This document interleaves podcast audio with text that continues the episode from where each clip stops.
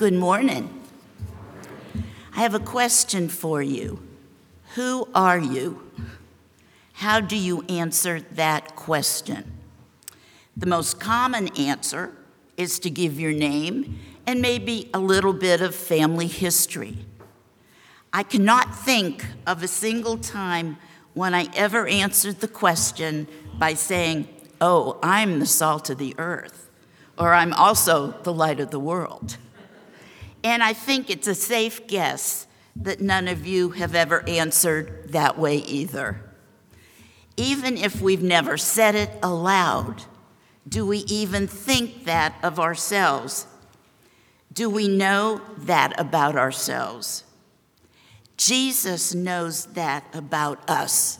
Jesus thinks that about us. Jesus even says that about us. It's right there in today's gospel from Matthew. You are the salt of the earth, you are the light of the world. Jesus isn't talking to particular individuals, he's talking to the crowds that followed him from Galilee, the 10 cities known as Decapolis, Jerusalem, Judea, and beyond the Jordan. In other words, everywhere. They've come to see this one they've heard about. They've come to listen and learn and to be healed and to have their lives put back together.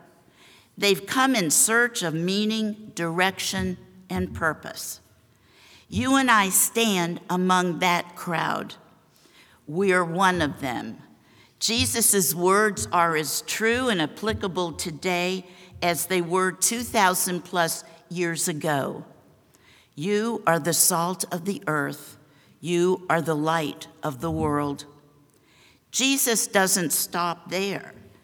There are profound implications of being named salt and light. It means that we are to flavor the world. It means we are to help pe- people better see God in theirs.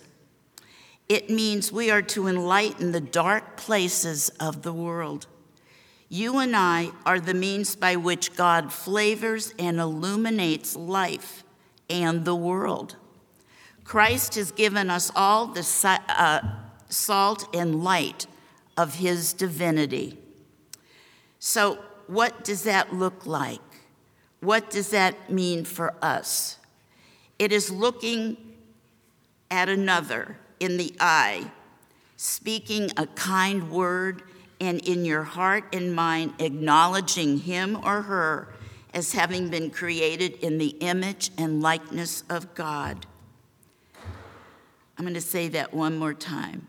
It is looking another in the eyes, speaking a kind word, and in your heart and mind, acknowledging him or her as having been created in the image and likeness of God. Try that with someone you've labeled as a loser or an enemy. It is generosity with your compassion, time, and money to care for and make a difference in the lives of the poor, the hungry, and the homeless. It is starting a conversation and rebuilding a relationship when what you mostly feel is indifference, pain, or anger. It is praying that God will bless with all the good gifts you want for yourself and those you love, to those who have hurt you, those who are indifferent from you, who, those who are different from you, and those with whom you disagree. It is faithfulness and commitment to others shown by listening, being available, and spending time. It is choosing a life of self giving rather than taking and acquiring vulnerability rather than defensiveness, and intimacy rather than isolation. It means you might and probably will get hurt. It is loving God, your neighbor, your enemy, and yourself. Where is the salt and light in your life? What does it look like? To live as salt of the earth and light of the world is to know our deepest, truest, and most authentic self. It is the life we long for and the life God desires us to have. That is why Jesus is so adamant that we not lose our saltiness and we not hide our light. To do so is to lose and hide our life. Salt has no flavor, and light that is hidden are worthless. They are neither true nor authentic. They're not real. That's neither what we want nor what God intends for us. No one says, Pass the salt, please, hoping that the flavor of the food will stay the same. No one walks into a room, flips on the light switch, and hopes the light won't come on. Yet we've all known times like that, times when our insides and our outsides didn't line up, when something was amiss, and we're just not ourselves. If we are salt and if we are light, then we ought to be tasted and seen by the world. If our relationships are bland and flavorless, it is our work, and if our world is dark and filled with shadows, maybe we're not, we've not been faithful or trusting of our own saltiness and light. Maybe we've forgotten who we are maybe we never knew.